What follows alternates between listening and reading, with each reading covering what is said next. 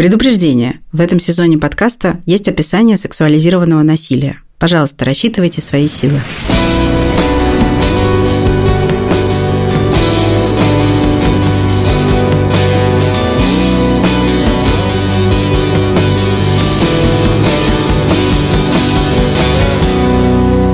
Привет!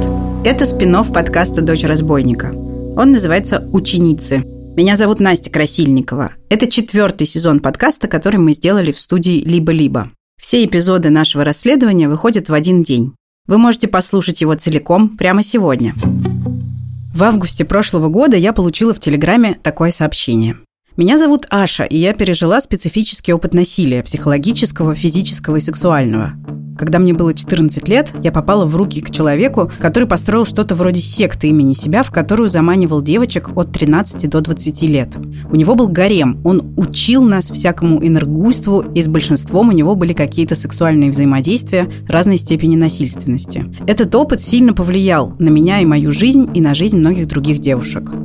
Несколько дней назад одна из этих девушек, моя хорошая подруга, мы познакомились через этого человека, сбежали примерно одновременно и с тех пор дружим. Сделала чатик для тех, кто пострадал от его действий. Мы поделились друг с другом историями и построили таймлайн с 2001 по 2012 год. На протяжении этого времени наш учитель, слово «учитель» было взято в кавычки, общался минимум с 14 девочками. Сейчас он женат на одной из своих учениц. Слово «ученицы» взято в кавычки. И у них маленький ребенок. Я хочу посоветоваться о том, что мы, девочки, можем сделать в этой ситуации. Часть из нас готова говорить публично, часть готова говорить с изменением имени. Но все мы рискуем потерять что-нибудь важное. Некоторые из нас работают в науке или образовании. Прежде чем устраивать какую-то кампанию, мы хотим реально оценить риски и понять, есть ли вообще у этого всего смысл, или от нашей публичности мы только огребем. Если мы все-таки решим это все сделать, нам понадобится помощь журналиста-расследователя, и мы доверяем тебе как человеку, который работает бережно и делает это не ради ради хайпа. Тут надо объяснить, почему Аша решила связаться именно со мной. Дело в том, что я журналистка, и я уже много лет специализируюсь на материалах о женщинах и об их правах. У меня есть телеграм-канал, который называется так же, как этот подкаст «Дочь разбойника». Его читают больше 30 тысяч человек, и Аша тоже его читает. Я прочитала это сообщение и больше ни о чем не могла думать. Через несколько дней мы встретились с Сашей. Это был август, и для нашего разговора я арендовала студию, но не стала включать запись, чтобы Аша могла говорить свободно. Аша, это, кстати, ее настоящее имя, моя ровесница, хотя выглядит гораздо юнее своих лет. Она рассказывает о своем опыте как будто бы слегка отстраненно и при этом в мельчайших подробностях. Ее история похожа одновременно на материал для документалок Netflix и на фактуру для нового романа Ханьи Нагихары – к концу нашего разговора я поняла, что я буду делать расследование, основанное на истории Аши. Я отправилась искать ресурсы на новый сезон подкаста. Как видите, я их нашла. Спасибо студии «Либо-либо», которая поверила в мою затею. И вот, спустя целый год, случилась наша вторая встреча с Ашей. На этот раз я записывала наш разговор. Так, давай начнем с того, что я попрошу тебя представиться. А, меня зовут Аша Комаровская. Сколько тебе лет и чем ты занимаешься? Мне 35, и я фотограф. Аша родилась в Москве, но вскоре после ее рождения родители переехали на Чукотку. Отец Аши был военным летчиком. На Чукотке Аша прожила до школы. А потом мои родители развелись, потому что мой папа пил, как многие на Чукотке, и он бил мою маму. А мы приехали в Москву, мама устроилась работать на новую работу, там встретила мужчину своей мечты – и у них был прекрасный медовый месяц, месяца два, а потом ее укусил энцефалитный клещ. Мама Аши впала в кому и вышла из нее только через год, и она получила инвалидность первой группы. Аша говорит, что мама стала похожа на большого ребенка, за которым нужно ухаживать. В семь лет Аша фактически лишилась семьи и привычной среды обитания. Она сменила город, ее родной отец перестал с ней общаться, а мама тяжело заболела. Отчим и его семья приняли Ашу сдержанно. У нее был единственный близкий человек – дед со стороны матери. Он умер, когда Аша исполнилось 14 лет. Я училась в школе номер 310. Она была в центре Москвы. Мой дедушка, его звали Август, военный врач. Ему дали квартиру в Москве, когда они туда переехали с бабушкой. Денег в семье Аши не было совсем. Все, что удавалось зарабатывать отчиму, уходило на лечение мамы. Школьных друзей у Аши тоже почти не было. Я старалась быть такой всеобщей подружкой, но все время врала. Ну, типа, я не могу объяснить, почему я не могу пойти в гости, потому что у меня дома там мама будет кидаться картошкой, если я не приду вовремя. И не потому, что мама плохая, а потому что она болеет. И где-то к средней школе меня начали гнобить потому что у меня не было денег. Я ходила там в одних джинсах одной водолазке. Все остальные ходили с золотыми телефонами. И я очень хотела найти какую-то компанию, которая меня примет, желательно такой, какая я есть. И такая компания нашлась. Знакомая пригласила Ашу на мероприятие по защите чистопрудного бульвара от вырубки деревьев. Эту акцию организовали студенты биологического факультета МГУ. Там Аша познакомилась с одним из героев этого подкаста. Я была очень рада, и для меня это было такое супер развлечение, потому что я туда пришла, а, меня никто не спрашивал, откуда я, кто я, только как меня зовут. И я сразу стала частью команды. Это было потрясающее ощущение. Все студенты первых-вторых курсов, и я среди них равная. И был среди них мальчик, красивый как боженька в моем тогдашнем понимании – этот мальчик сам ко мне подошел, сам меня выделил, очень много раз сказал мне комплименты про то, как я красиво выгляжу, какие у меня потрясающие глаза, какая у меня форма груди, хотя это меня немножко напрягло, типа, чувак, что? Первый же день знакомства тебе сказал про форму груди? Да, он сказал, что мое платье прекрасно ее подчеркивает и что оно очень красивое. И он был такой обаятельный, я даже не могу объяснить в чем конкретно его обаяние, но вот чувак, когда смотрит на тебя, тебя прям окружает вниманием и теплом. Вот он смотрит и всматривается. И делает тебе какие-то комплименты странные. Там, какой у тебя завиток волос на шее, какая у тебя там перепад температуры в коже, какая у тебя точечка в зрачке. Он представился мне Саймоном, Тебе в этот момент сколько лет? Мне в этот момент 14 лет. Угу. И он знает, что мне 14 лет, потому что он спросил. Он был единственным из всех, кто спросил, сколько мне лет. А ему в этот момент сколько лет? Если я правильно помню, то ли 18, то ли 19 ему в этот момент. Та же знакомая через несколько месяцев снова позвала Ашу помочь друзьям. На этот раз на школьной биологической олимпиаде. Школьная биологическая олимпиада или ШБО – это мероприятие, которое много лет подряд проходит на биофаке МГУ. Хорошо написав Олимпиаду, поступить на биофак нельзя, но можно узнать свой уровень по биологии. А если повезет, попасть в ЛЭШ – летнюю экологическую школу. Аша была волонтеркой на школьной биологической олимпиаде. Она водила группы школьников по аудиториям. И я увидела Саймона. Он меня узнал мгновенно, но стал немножечко игнорировать. То есть он как бы мне помахал, улыбнулся, и все, и ходил мимо. И все время получалось так, что я мимо него иду, встречаемся мы взглядами, но мне ничего не говорит. И в тот момент, когда вот мы подходим друг к другу, я набираю воздуха, чтобы что-то сказать, он отворачивается, с кем-то начинает разговаривать. И когда это произошло там 3-4 раза, я решила, так, надо его поймать. Ну, что за фигня? Надо поговорить как-то, ну, хотя бы поздороваться. Я его поймала, и он опять в меня вот направил вот это свое бешеное внимание. И как я потом выяснила, это была его базовая стратегия, он со всеми делал так. Идея была в том, чтобы ты подошла первая. Как только Аша сделала первый шаг, игнор закончился. Саймон снова обрушил на нее лавину своего обаяния, комплиментов и внимания. Мы сидели на подоконнике над батареей, он держал меня за руку и рассказывал мне о том, какая я прекрасная, и задавал мне какие-то вопросы простые, на которые я могла ответить так, чтобы он мог похлопать глазами в ответ на вот мою речь. Ты такая особенная, ты не такая, как все, ты старше своих лет, ты гораздо умнее, чем твои сверстники. У тебя плохо с друзьями, потому что ты слишком взрослый для них. И в итоге я приехала домой абсолютно по уши влюбленная. Когда тебе 14 лет, и тебе говорят, что ты особенная, тебе потрясающе. Особенно, если ты одинокий ребенок. Я пришла домой влюбленная после разговора с э, клочком бумажки, на котором написан его домашний телефон. И по этому домашнему телефону я начинаю звонить. Подожди, а он на тебя телефон взял? Нет, он не брал мой телефон, и мы общаемся часами, два-три часа телефонного разговора. И это какие-то телефонные разговоры, я вообще не помню о чем. О книгах, о том, как устроена Вселенная, еще о чем-то таком но они создают впечатление, что вы прям супер близкие люди. И постепенно в этих разговорах появляется нарратив о том, что он очень хочет встретиться. Очень-очень хочет встретиться, но никак не может, потому что он учится на своем биофаке, значит, 24 на 7, и в школу он ко мне, разумеется, не поедет, и я начинаю ездить на биофак с марта. Аша начинает прогуливать школу и искать тепла и одобрения у Саймона, потому что ей больше негде получить этих ощущений. При этом получить одобрение Саймона нелегко.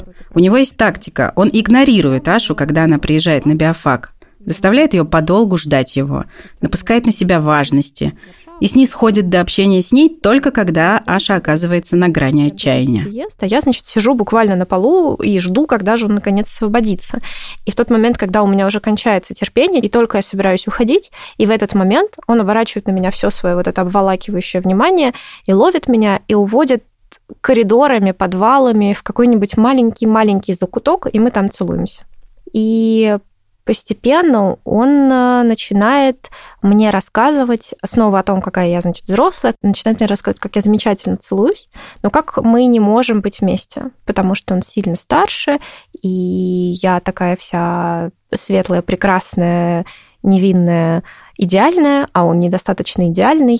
И в конце происходит, знаешь, вот это вот все с таким страданием, что вот, давай мы перестанем общаться совсем, потому что мне больно быть рядом с тобой, потому что ты такая классная, а я не могу даже к тебе прикоснуться. И все это происходит в перерывах между поцелуями. То есть, ну вот, вот так вот очень все искренне. И он начинает звать меня домой. Говорит, что мы друзья.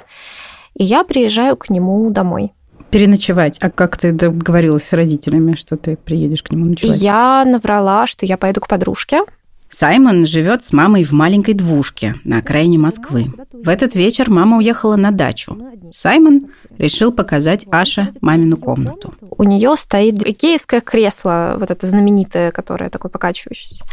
И он садится в это кресло и начинает мне рассказывать историю про какую-то свою подругу, которая, значит, к нему пришла и попросила его сделать ее женщиной в этом формулировке. И про то, как, значит, она потом именно в этом кресле сидела, и, значит, как она выглядела, как она изменилась после этого прекрасного акта, как она резко повзрослела. А я сижу на диванчике рядом и такая, мне что-то некомфортно, мне что-то как-то, ну, не так. А он видит, что мне как-то не так, подсаживается ко мне и снова заводит разговор про дружбу, про то, что ну ты не волнуйся, я тебя вообще, кстати, ни к чему не принуждаю, ну что ты, ну что ты, и вообще как бы секс глубоко переоценен, поэтому пойдем-ка мы с тобой в ванну, раздевайся. И я такая, окей, и он говорит, ну, холодно, надо погреться, чтобы спать было тепло. Раздевайся. И я такая, ну, два раза попросил, ладно, снимаю кофту, он просит меня снять лифчик, и я как-то, честно, в каком-то ступоре странном, как будто вот вроде как что-то непонятное происходит, но вроде как мы же друзья. Если друг попросил, то как бы, а что? Он же сказал, что мы друзья. Я раздеваюсь, мы идем в ванну, вдвоем сидим в этой ванне, там льется горячая вода, он приносит туда тарелки с едой, и мы эту еду едим, и какое-то вино пьем. И в этот конкретный день у нас ничего не случилось, но он очень старался намеками привести меня к минету, но у него не получилось. И после того, как это не получилось, мы вылезаем из ванны, он сразу резко становится холодным прям вообще как заменили человека. Абсолютный вот этот вот жесткий, колючий игнор, взгляд полный такого холода, вот на грани ненависти. Односложно отвечает и говорит, что мне надо ехать домой. Времени 11.30. В тот момент тебе было 14 лет. Какие у тебя вообще были представления об отношениях, о сексе, о, не знаю, как, были ли у тебя познания о том, как все это происходит? Я примерно ничего про секс в тот момент не знала. Я секс видела только в кино. Я не знала. Я не знала про оральный секс ничего. Это было страшно. Ну, как бы ты маленькая, член большой. Как это совмещать? Неясно. Аша ушла. Она не успела на метро, поэтому просидела всю ночь в круглосуточной кофейне. Потом она пыталась поговорить с Саймоном о случившемся. И он очень четко дал мне понять, что это я виновата в этом. Что это я, значит, что-то сделала не так. И я чувствовала себя ужасно. Я попыталась с ним несколько раз поговорить, и он отправил меня подумать над моим поведением. И позвонить ему, когда я буду готова продолжать ученичество. Продолжать что? Ученичество. Саймон очень активно мне рассказывал про то, что секс – это такой специальный, ну, по крайней мере, для девушки секс – это момент, когда она взрослеет, потому что у нее открываются энергетические пути в организме. И что у меня есть зачатки какой-то магии внутри, но я никогда не стану настоящей ведьмой, настоящей крутой волшебницей, если я не открою вот этот вот сосуд с энергией, что он видит, что во мне есть потенциал, но нужно его откупорить. И он рассказывал мне вот эти истории про то, как он устраивал разным своим подругам дефлорацию. Он понял, что меня цепляют вот эти слова про энергию, потому что мне понравилась идея о том, что я могу быть ведьмой. И он стал на этом активно акцентировать внимание. А для меня ведьма была персонажем Миядзаки. Такая, знаешь, на метле летает, милая, классная. И он сказал, что это детское представление, что есть более глубокие слои, до которых можно дойти, если он меня поведет. И таким образом он впервые стал называть меня своей ученицей, а себя своим учителем. Вскоре Аша позвонила Саймону. Напомню, у Аши не было близких друзей. Ее мама навсегда изменилась после заражения энцефалитом, и построить с ней душевную близость было невозможно. Отчим неплохой, как говорит Аша, человек, тоже не стремился разобраться в тонкостях подростковой души. Дедушка уже умер. Эмоции, внимание и иллюзию близости в тот момент она получала только от одного человека. От мужчины, который велел ей подумать над своим поведением. И у нас снова начинаются эти ночные разговоры, и он их прерывает каждый раз, когда я иду не в ту сторону. То есть вот мы можем часами говорить, говорить, говорить, потом он мне задает какой-нибудь вопрос условно про секс, ну, даже не впрямую, а как-нибудь вот так вот, типа, а расскажи мне, о чем ты думаешь, когда ты себя трогаешь. А я себя не трогаю, чувак. И он такой кладет трубку. И таким образом он меня потихоньку дрессирует. Когда его мама начинает активно ездить к себе на дачу, он снова зовет меня в гости по-дружески переночевать. И я снова приезжаю, у вас наверняка возник вопрос, почему Аша едет в гости к человеку, с которым ей было некомфортно. Психиатр Амина Назаралиева объясняет, почему дети и подростки могут тянуться к взрослым, которые плохо с ними обращаются. Дети, которые уязвимы, потому что у них нет ресурсов, а, потому что у них нет любящих родителей, они подвергаются большему риску, не чаще становятся мишенями для насилия, потому что они являются более легкой добычей очень часто это дети, которые не знали любви и тепла. Когда они видят тепло, они сталкиваются с теплом и с вниманием, они нередко вот так вот за это цепляются. Это зачастую взрослый человек, а, который, ну, неважно по каким мотивам, он начинает, так сказать, подкатывать, да, уделять все больше внимания, говорить про то, какие у нас с тобой особенные отношения, какая ты особенная или какой ты особенный. Он в каком-то смысле начинает удовлетворять вот эту потребность нормальную, да, во внимании, в любви, в признании, в валидации да, зачастую впервые в жизни у ребенка. И Конечно, это формирует нередко очень мощную связь между людьми, и проблемы начинаются, когда этот человек, которого ты воспринимаешь вроде как доброго друга или прекрасного рыцаря на белом коне, вдруг начинает делать вещи, которые тебе неприятны. Итак, 15-летняя Аша приезжает к 19-летнему Саймону домой. Он настаивает на том, что они просто друзья, а не пара и не любовники. И я встречаю расстеленную постель с какими-то шелковыми простынями, и он говорит, что сегодня у нас особенный вечер, что, мол, я очень его подталкивала к этому шагу, и вот он наконец-то решил сделать так, чтобы вот было все хорошо. И сначала я делаю ему минет в ванной, а потом а, у нас случается первый секс. И это переживание, которое я помню смутно. То есть я помню какие-то вещи вокруг, как выглядел потолок, как ощущались эти зеленые простыни, как там свечка горела, я все время думала, что она сейчас упадет. Но сам процесс я помню ужасно смутно, но ему понравилось, и он восхищался пятном крови, он был прям в восторге от него. И рассказал мне раза четыре, что раньше вывешивали простыню, чтобы всем показать, но теперь он ее просто сохранит. И он ее сохранил. Она лежала в ящике периодически во время ссор она выдвигала значит, ящик, показывал мне простыню, говорил, ну ты же понимаешь, что ты моя, моя, моя.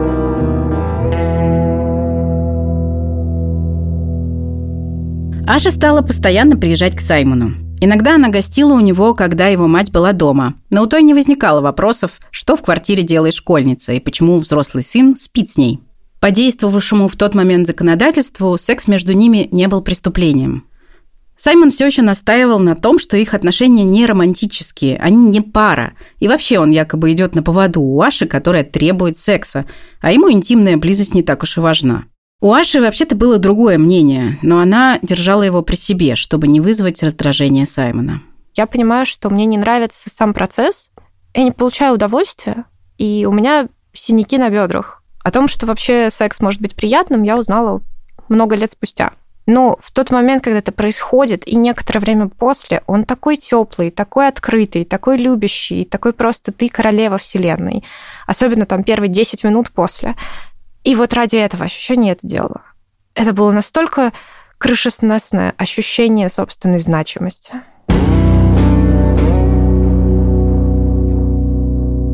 Ближе к лету Аша переехала к Саймону на совсем. Вот как это вышло я в переходе нашла котенка. И он мне безумно понравился, он был классный, он пошел ко мне на ручки. И я поняла, что ну, я не могу пройти мимо, я хочу забрать с собой. Я принесла его домой. Он был офигенный, очень крутой, очень воспитанный сразу с порога. Но мой папа был принципиально против. Он мне сказал, когда я пришла с этим котенком, что он сейчас этого котенка выбросит из окна. И сказал, что у меня есть полчаса, чтобы духу моего с этим котенком здесь не было. И я собрала рюкзак, взяла немножко вещей, взяла котенка и уехала к Саймону. У нас и до этого ухудшались постоянно отношения, потому что Саймон очень активно вкладывал мне в голову, что родители это зло, что родители мешают мне взрослеть, мешают мне развиваться, хотят, чтобы я шла по определенной стезе, и его слова попадали в цель. Во время подготовки этого расследования я часто сталкивалась с похожими историями – Взрослые люди почему-то убеждают подростков, что родители мешают им развиваться, учат врать родителям и отдаляться от них. Я спросила клинического психолога Евгению Смоленскую, чем такое намеренное дистанцирование ребенка от родителей может быть выгодно взрослому. И вот как она это объяснила. Стратегия «разделяй и властвуй» дает тебе доступ, отодвигает конкурента от тебя. У подростков вообще проблемы с родителями, это норма. Они отрываются от э, своих родителей, и у них референтная группа в норме другая. Но ну, в норме это ровесники. И какие-то ролевые фигуры взрослые. Вот они ролевые, в смысле они такие немножко мистифицированные, недоступные подразумевается, что все-таки там в близкий равноправный как бы контакт они не вступают с этой ролевой фигурой. Поэтому найти поддержку у подростка, который, собственно, в силу своего возрастного развития сейчас должен проходить этот этап сепарации с родительской семьей и бунта против ценностей, которые ему транслирует родительская семья. Бунта не ради бунта, а бунта ради того, чтобы проверить критично, что из этого действительно ценно для меня, и запустить вообще какой-то процесс саморефлексии, поиска своих ценностей. В этом смысле, да, это грубо грубая эксплуатация этого нормального возрастного психологического процесса, но она действенная продать идею, мы особенные, там, не знаю, мы такую-то группу слушаем, мы в такую-то игру играем, или у нас вот такие тайные практики самопознания. Ну, это просто очень легко. И я осталась у них жить на много лет. Вот это случилось в 2003 году, в где-то мае, и уехала я в 2006, по-моему. Да, я прожила три года с ними плотно, а потом еще долго развязывалась со всеми этими делами. Летом 2003 года Саймон должен был поехать в Лэш в качестве куратора. Лэш, или летняя экологическая школа, это выездной лагерь для школьников, который проводится с начала 90-х годов. Палаточный лагерь, где преподаватели, учителя классных московских школ, преподаватели вузов, студенты старших курсов биофака МГУ или РГГУ живут вместе с детьми и целый месяц занимаются с ними наукой. В ЛЭШ можно попасть, начиная с пятого класса. И это место, по словам многих бывших школьников, рай для тех детей, которые любят учиться. Саймон тоже туда ездил. Сначала он был гостем, потом стал куратором. Это что-то вроде вожатого. И преподавателем начал вести свой курс. Каждый курс длился неделю, и в конце недели по нему надо было сдавать зачет. Он решил взять с собой Ашу и ее котенка, не оставлять ее одну в своей квартире, а поселить в своей палатке. Это решение не вызвало вопросов ни у Аши, ни у мамы Саймона, ни у директора летней школы. Оно вызвало вопросы только у соседки Саймона по палатке, Татьяны Толстихиной, Танюшки, как ее все называли. Танюшка была старше Саймона то ли на год, то ли на два года. Я не знаю, в каких они отношениях. И Танюшка очень удивилась, что мы будем жить втроем в палатке. Мы спали в состегнутом спальнике. Саймон посередине, Танюшка с одной стороны, я с другой стороны. и ночью происходили какие-то обжимания. Короче, он поворачивался спиной к одной девочке, а вторую фингерил. Все это происходило ночью, в темноте, ничего не понятно, все что-то шебуршатся, все делают вид, что они спят. Я не знаю, был ли у них секс, при мне не было, но что-то у них точно происходило, потому что шебуршания были довольно специфические. Всех фоново смущали мои отношения с Саймоном, но единственный взрослый человек, который спросил, что происходит и все ли в порядке, был человек, которого я знала как бобра. После того, как Саймон устроил мне практически показательную порку на э, порку в переносном смысле. Я ему что-то не то сказала. В тусовке Лэш многие отказываются от настоящих имен и представляются вымышленными. Бобр – это прозвище. Саймон – тоже прозвище. Чуть позже вы узнаете настоящее имя Саймона. И он смотрит на меня и говорит, садись здесь, на землю, сиди и думай о том, что ты только что сделала. Ты встанешь, когда я тебе скажу. И уходит. И я сажусь. И вокруг куча народу человек 40, они стоят в очереди за едой. И все это видят, и никто ничего не говорит, и всем ок. И через два часа ко мне подходит Бобр и спрашивает, все ли со мной в порядке, дает мне какой-то чай и спрашивает, что это было. А я не знаю, можно мне говорить или нет, я некоторое время молчу. Потом мы немножко разговариваем, он меня перетаскивает, говорит, ну он тебе сказал сесть, но не сказал где. Давай вот ты вот здесь вот сядешь не на землю, потому что земля мокрая от дождя, а вот тут вот на, на бревнышко. И мы сидим у костра, и он пытается мне что-то выспросить, и я ему пытаюсь что-то ответить. Но я даже не знаю, как это все объяснить. И он слушает, слушает, кивает, и вроде как он хочет мне помочь, но этот разговор не привел ни к чему. То есть он мне вроде как позадавал вопросы, вроде как, чтобы я сама дошла до ответов, но мой мир весь состоит из Саймона. Его не существует вне Саймона. В моей голове мне негде жить, нечего есть, нечем заниматься. Я ничего не стою без его внимания. Я не знаю, мой мир полностью на нем замкнут. И в итоге Бобр поговорил со мной, а утром уехал, и это ничем не кончилось. И, наверное, если бы у меня было в тот момент побольше какого-то внутреннего стержня, мне бы помог этот разговор. Но так нет. А он спрашивал у тебя, есть ли у тебя секс с этим э, Саймоном? Нет, он не спрашивал. Угу. Он спрашивал, что за учитель, чему он меня учит, все ли меня устраивает, не бьет ли он меня, знают ли мои родители об этом, где я живу. Про секс он не спрашивал. Саймон простил Ашу через несколько дней после ссоры. Вот как это было. И он в какой-то момент уводит меня в дальний лес и говорит, что раз уж мне так необходимо, то он готов заняться со мной сексом. И я такая... Спасибо за внимание. Ну, то есть, хоть какое-то. То есть, опять вот это вот переключение тумблера на невероятное тепло, и я понимаю, что мой единственный способ почувствовать себя снова значимой, снова имеющий вообще смысл, это секс. И мы занимаемся сексом, мы возвращаемся обратно. Я стираю себе к чертям все колени, потому что мне нужно стоять на коленях посреди леса. И он говорит, никому их ни в коем случае не показывать, и никому не говорить, что между нами происходит.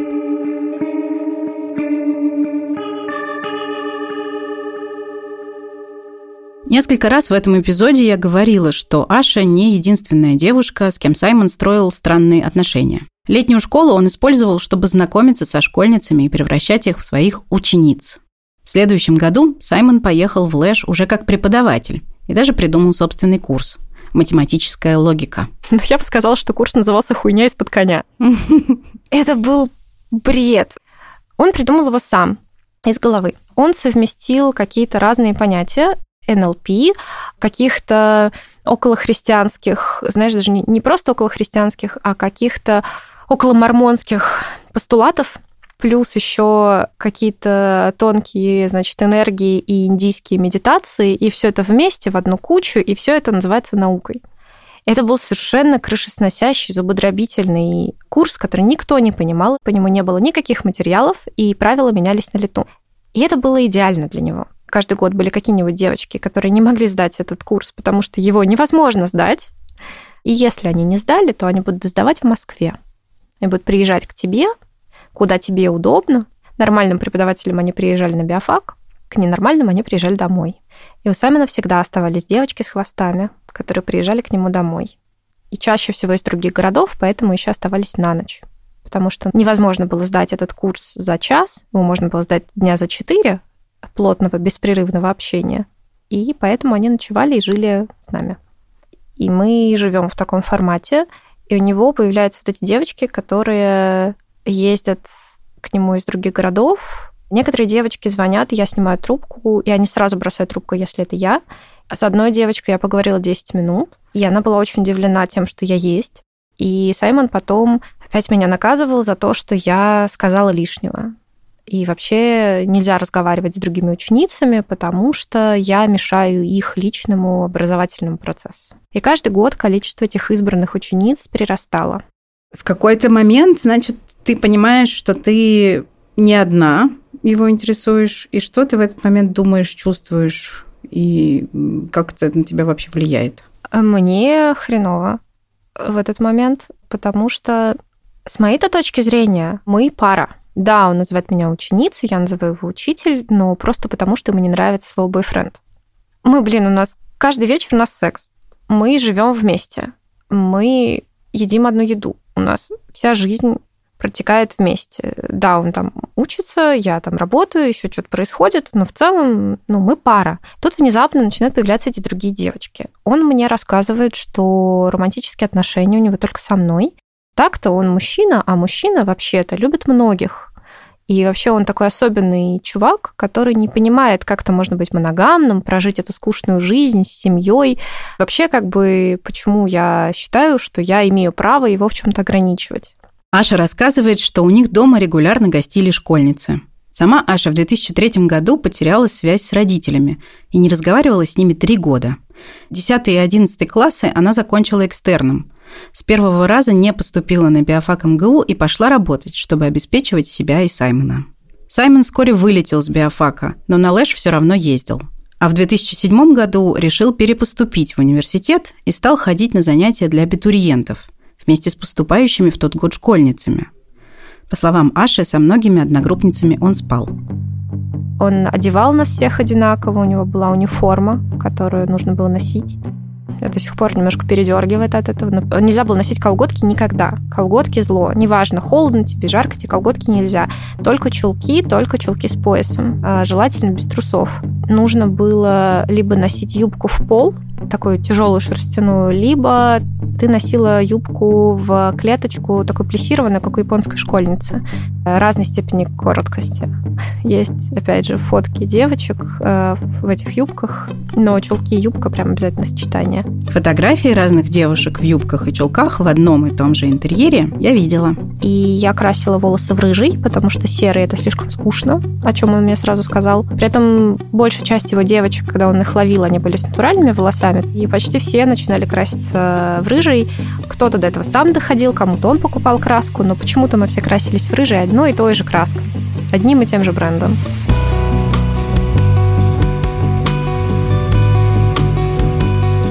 И Танюшка красилась этой же. Каждый раз, когда ему нужно было куда-то избавиться от одной из нас, он отправлял ее пообщаться с Танюшкой. И Танюшка тоже нас чему-то учила, какому-то энергуйству. А потом он начал отправлять ко мне девочек за тем же самым. Он давал нам всякие задания, типа «А, я хорошо пишу тексты, а, и он давал мне задание писать письма другим девочкам. Или там другая девчонка а, хорошо играла на музыкальных инструментах, и он давал ей задание записывать аудио для других девочек или играть для них концерт. Типа мы все шестером садимся и слушаем, как она играет.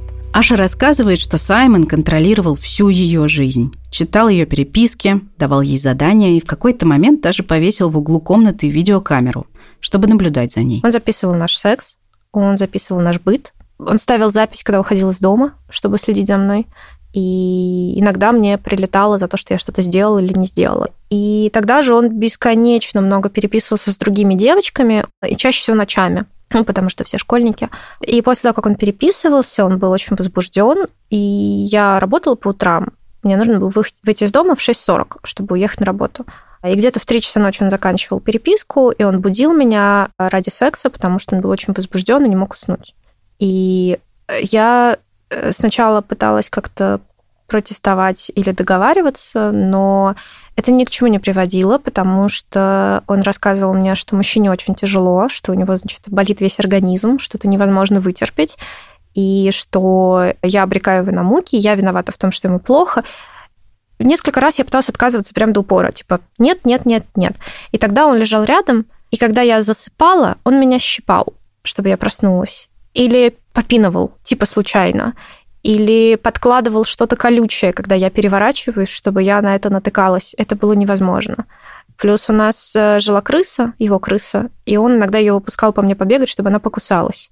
Это было невозможно. Единственный способ прекратить это был секс. При этом у него начались какие-то проблемы то ли с эрекцией, то ли, я не знаю. В общем, он не мог кончить, если я не развлекала его дополнительно, и мне нужно было ему рассказывать что-нибудь в процессе. Или постепенно он начал вводить, не спрашивая моего согласия, какие-то дополнительные фишки, типа предметы. У нас не было денег, и, например, со мной он занимался сексом без презерватива, а с другими с презервативом. Сначала он принес огурцы, потом еще какие-то фрукты, и это все тоже использовалось без презерватива, без вопросов. Он тебя целует, и в этот момент ты понимаешь, что в тебя что-то вставляют. Или ты просыпаешься от того, что в тебя вставили какую-то хрень. Потом он начал паять секс-игрушки. И он делал это плохо, и они бились током, и это было больно. И ничего с этим тоже нельзя было сделать. И чем больше у него было девочек в переписках, тем жестче становились наши с ним какие-то взаимодействия. И там даже речь не шло вообще о том, хочу я чего-то, не хочу я чего-то. Это просто было вот ни хрена. Вот он приходил домой, и все. Отлепляйся от своих чатов, делай минет. Без вопросов. Он пару раз в ссоре дал мне пощечину, но в целом его способ наказания был вот этим холодом. И еще он мог запереть меня в квартире. У нас было ограниченное количество ключей, и он мог просто забрать мои, и тогда я не могу выйти из дома, потому что дверь захлопывается. Есть я не могу уйти, потому что я тогда не вернусь. Я так пробовала сделать, он тупо не открывал мне дверь. И в итоге, например, провела ночь в подъезде, тоже было весело. Он утром вышел, как ни в чем не бывало. Он знал, что я там. Я стучалась, я звонила, я звонила в дверь. Выходили соседи меня гнать. Тем не менее, это был тоже такой способ наказания. Он записывал все эти странные штуки с предметами тоже на видео, и он мне их показывал специально, эти видеозаписи. Иногда он включал одну видеозапись, ставил записываться другую видеозапись, и мы занимались сексом в процессе. И он еще такой, смотри, как красиво, тебе же нравится. я такая, угу. И дальше он шантажировал меня тем, что эти видеозаписи могут увидеть мои родители или кто-нибудь еще. У него была одно время игра в изнасилование. Идея была в том, чтобы он держал меня так, что мне приходится выдираться, и он говорил, чтобы я сопротивлялась. И я сопротивлялась, он этого кончал, мы заканчивали. Ура! Но если я сопротивляюсь недостаточно резко или что-то делаю, как ему не нравится, то это как бы продолжается бесконечно долго. И, в принципе, как бы мне в целом секс не особо нравился. И я все еще делала это для того, чтобы либо меня оставили в покое, либо мне дали немножечко тепла. Вот. Э, в какой-то момент он начал мне говорить, что я даже этого не умею делать нормально, что столько лет он меня учит, а я все никак ничему не научусь. И дальше еще и секс потерял вот этот вот ореол тепла после. То есть он стал просто каким-то неприятным фактором моей жизни, с которым я ничего не могу сделать. А помните, как начинались отношения Аши и Саймона? Он говорил ей, что она прекрасная, исключительная и ни на кого не похожая. В какой-то момент э, я поняла, что я хочу уйти. И это случилось уже в 2006 году. Я уже разочаровалась в биофаке, я уже разочаровалась в Саймоне. Его количество девочек все прирастало, их стало совсем много, и он занимался с ними сексом уже при мне. То есть они могли приехать переночевать. Это были чаще всего те, кто постарше, но не обязательно. Были девочки 15 лет, 14 лет, и мы ложились, вот как раньше я, Саймон и Танюшка, и он что-то делал со мной, то сейчас я была в роли Танюшки. То есть он ложился ко мне спиной, обнимал эту девочку в такой формате ложки, и они там что-то делали. Если девочка была помладше, то это был какой-то фингеринг, может быть, какой-то оральный секс, что-то такое. Э, с девочками постарше он прям вообще не заморачиваясь занимался сексом прям там нормально все, ему все устраивало. Я попыталась связаться с женщиной, которую Аша называет Танюшкой. Татьяна отказалась со мной разговаривать и написала мне, что события 20-летней давности не стоит вынимать из комода. По ее мнению, проблема была надуманной даже тогда. Ты говоришь, что он не предохранялся. Он предохранялся в начале.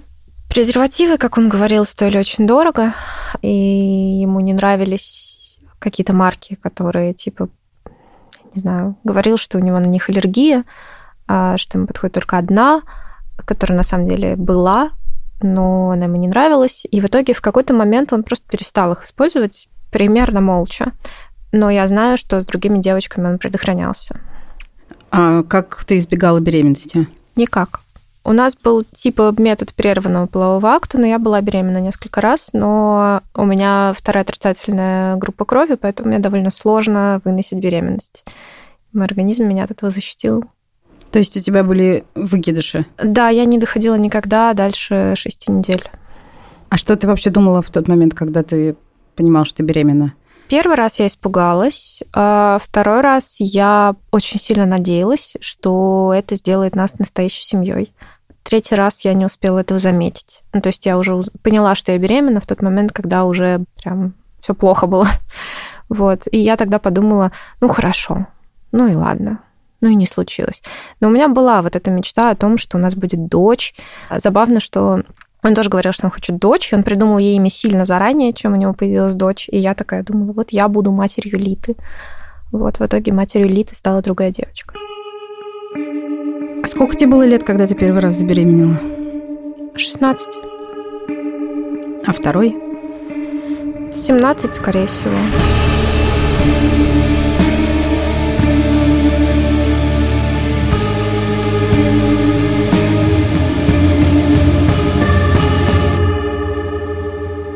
Сейчас жизнь Аши выглядит благополучной. Она состоит в надежных романтических отношениях. Она фотограф, она занимается керамикой и планирует свое будущее. Ей удалось наладить хорошие отношения с родителями. Еще она лечит посттравматическое стрессовое расстройство. Аша рассказывает, что три психотерапевта независимо друг от друга поставили ей такой диагноз, и все трое связали его с опытом ее отношений с Саймоном. Кто же такой этот Саймон и как о нем отзываются другие люди, которые с ним взаимодействовали? Об этом вы узнаете из следующего эпизода. В описании этого выпуска есть ссылка на сайт нашего подкаста. На нем вы найдете фотографии, скриншоты и всякие дополнительные материалы. Над этим подкастом работала великолепная команда. Даша Черкудинова его редактировала. Вика Лобанова делала research. Аня Гелясина продюсировала. Ильдар Фатахов написал музыку и смонтировал все эпизоды. Лика Кремер и Андрей Борзенко помогли этому расследованию осуществиться. Руслана Мирзалиева нарисовала обложку, Артем Матюшкин и Анастасия Ким спроектировали сайт. Меня зовут Настя Красильникова. Второй эпизод уже доступен на всех платформах, потому что подкаст «Ученицы» вышел целиком в один день.